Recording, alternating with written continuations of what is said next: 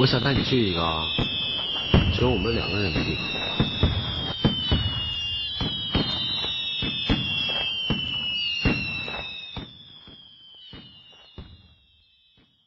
记忆总是喜欢添油加醋，它会朝着你期待的方向修改。当你欣喜若狂的时候，真相会将你惊醒。明天你是否会想起昨天你写的日记？明天你是否还惦记曾经最爱哭的你？老师们都已想不起猜不出问题的你，我也是偶然翻相片才想起同桌的你。大家好，这里是荔枝 FM 幺八零八四，昨天的你的现在的未来，我是主播背着吉他的蝙蝠女侠。今天要跟大家分享的一篇文章，来自于南方周末的一篇影评，《同桌的你，等不来的成长》。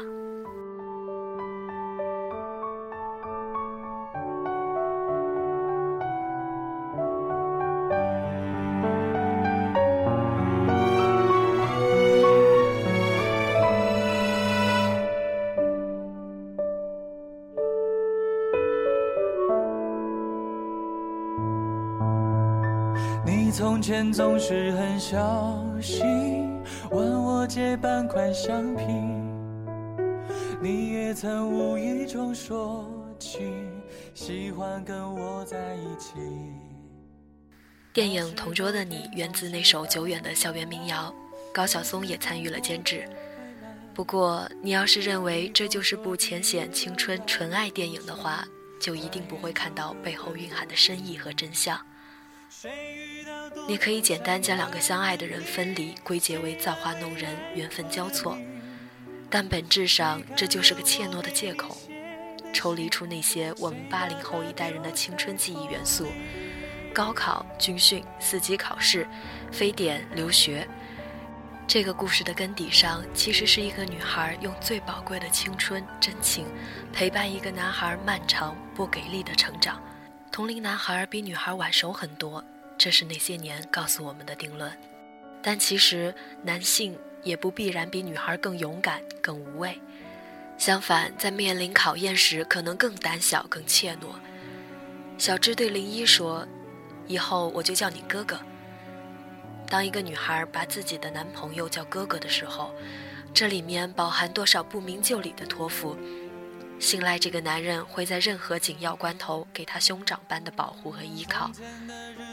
那个时候的林一自然不会懂得，他为他打架，比拼喝牛奶，他给他的都是一些自以为是男子汉的幼稚保护，但在每一次大是大非面前，他都露了怯。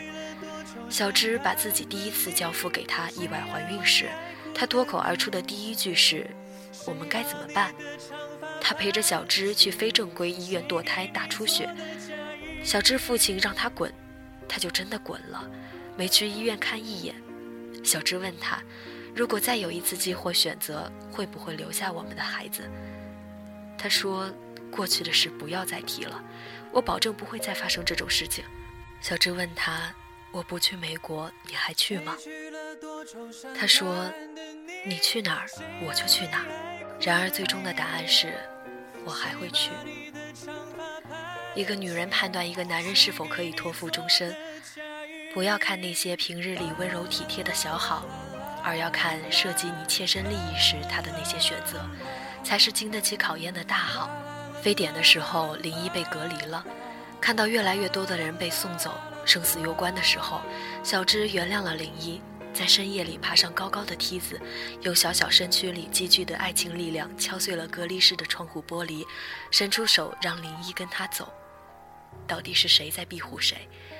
瘦弱娇小的小芝一直在庇护高大威猛的林一，考大学、过四级、留学，把他送上了一步步人生辉煌的阶梯。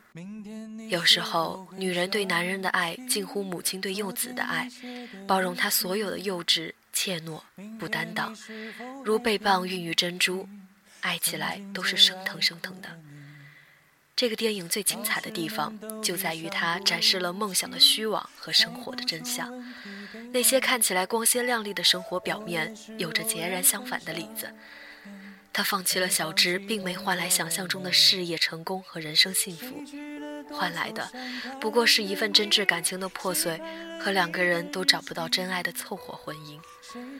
一纸请柬让两人十年重逢，感情在两个人闪躲悲切的眼神中清晰的存在。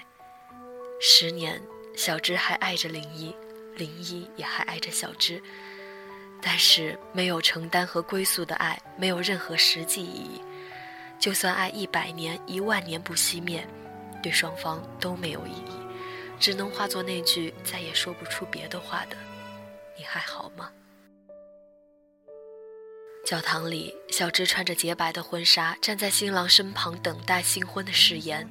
林一想要抢回自己失去十年的女孩，可那只是一闪念。最后，小芝那句迟疑的“我愿意”，将我们拉回了现实。最后一次。他还是怯懦了，与自己深爱的女孩失之交臂。一个女孩等了十年，等不来一个男孩真正的成长，你也确实可以说，这是命运的安排。谁遇到多愁善感的你？谁安慰爱哭的你？谁看了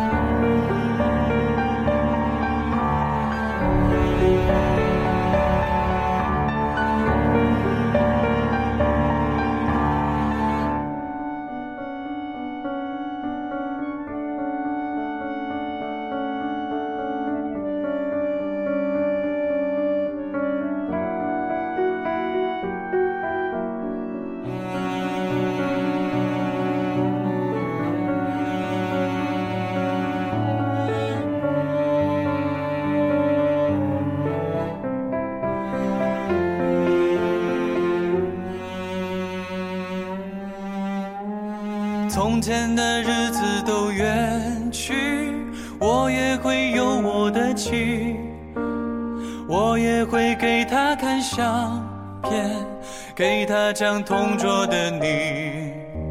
谁娶了多愁善感的你？谁安慰爱哭的你？谁把你的长发盘起？谁给你做的嫁衣？